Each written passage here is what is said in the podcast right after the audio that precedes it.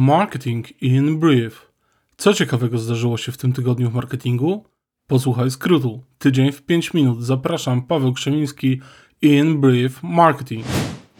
Dzień dobry Państwu w 45. odcinku podcastu In Brief Marketing, a w nim dużo technologii, dużo marketingu i trochę niuansów. Zaczynamy. Czy 7-Eleven wejdzie na rynek żabki? Amerykańska sieć ma ponad 80 tysięcy punktów sprzedaży na całym świecie, w Stanach, Azji i Europie. Żabka około 9 razy mniej, ale i tak jest potęgą w Polsce. Nowy marketing informuje za Business Insider, że możliwe jest nawet przejęcie żabki. 7-Eleven ma już niemal stuletnią tradycję i wiele innowacji na swoim koncie.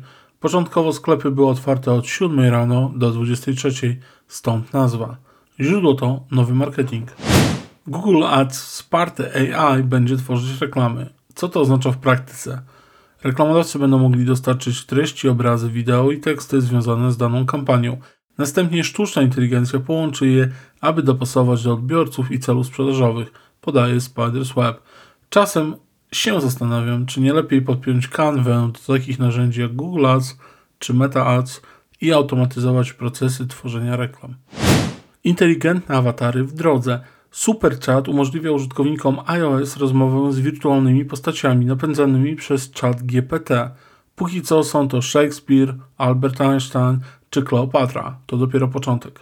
W zeszłym roku Google przejął startup do tworzenia awatarów za 100 milionów dolarów oraz koreański startup za 12,5 miliona dolarów. Ten drugi pozwala użytkownikom zmienić tekst na wideo. Daleko dalej idzie firma DID, Dzięki nowej technologii ChatGPT dostanie zarówno twarz, jak i głos. Ich aplikacja internetowa pozwala użytkownikom prowadzić rozmowy face to face z fotorealistycznym awatarem. Meta potwierdziło, że eksperymentuje z czatami AI w Messengerze i WhatsAppie, podczas gdy Discord oferuje dzisiaj bota z funkcjami podobnymi do ChatGPT. Potrafię sobie wyobrazić metavers, który pokaże nasz awatar, podczas gdy my będziemy mówić do asystenta głosowego jadąc samochodem. Chciałbym kiedyś skorzystać z platformy AI, do której wgrywam tylko tekst podcastu i dzieje się magia. Wybierasz głos mój, asystenta głosowego lub ważnej persony i odtwarzasz na swoich słuchawkach.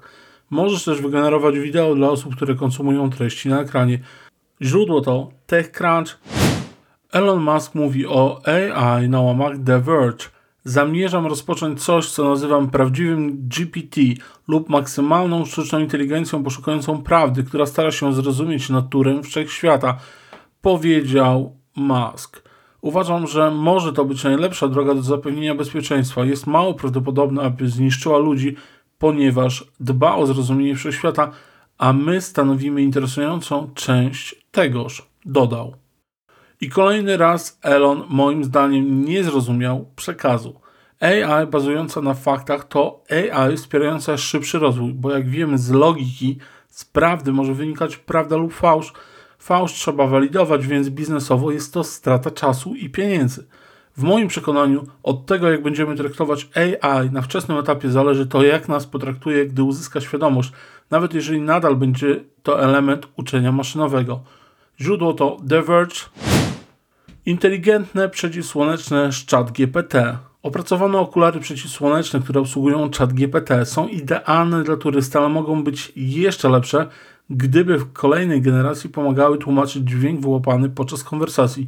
Jak podaje Spiders Web, nie mają ekranu, tylko system czterech głośników, który służy do odtwarzania komunikatów chatbota przesyłanych ze smartfona. Aby uzyskać odpowiedź AI, musi wywołać asystenta Google lub Siri – i poprosić ich o użycie aplikacji, dopiero później skierować zapytanie do chat GPT.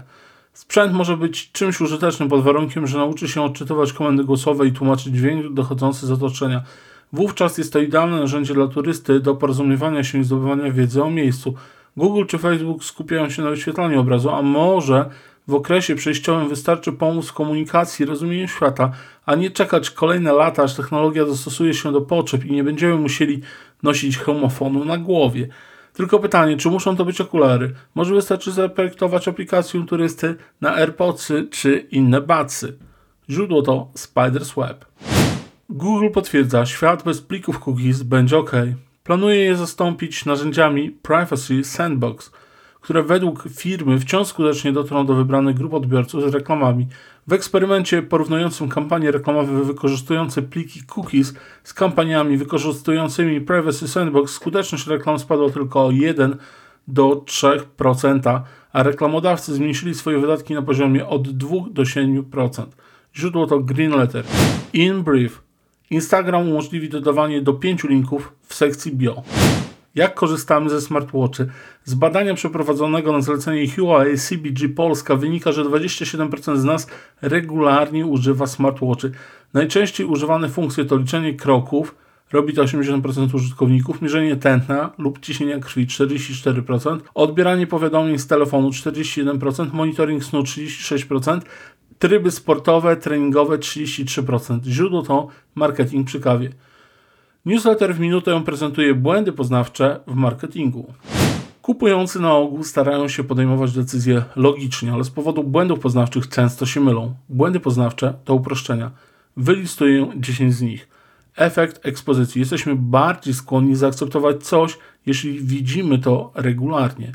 Błąd zakotwiczenia. Mamy tendencję do wykorzystania pierwszych usłyszanych informacji jako punktu odniesienia dla naszych kolejnych decyzji. Wyróżnik w przypadku marki Cal to prawdziwe drzwi, w odróżnieniu od innych, nie tak tradycyjnych w konstrukcji i wykonaniu.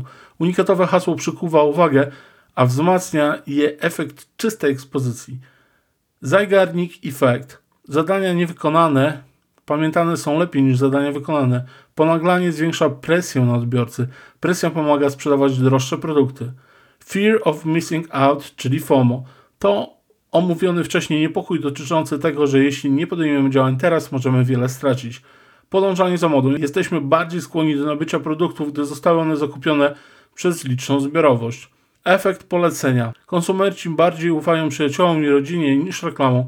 Efekt zerowego ryzyka. Nie wzbudzajmy obiekcji, bo zerowe ryzyka to droga do szczęśliwych decyzji konsumentów. Efekt IKEA. Jesteśmy bardziej przywiązani do procesu, jeśli mieliśmy w nim swój udział, nawet w małym zakresie. Efekt wzajemności. Podarki tworzą zobowiązania drugiej strony. Niemniej nie każdy ma oczekiwania, ale marka z dużą dozą pewności owszem. To jest marketingowy teleekspres w formie podcastu. Kolejny już za tydzień. Dysponujesz jeszcze chwilą?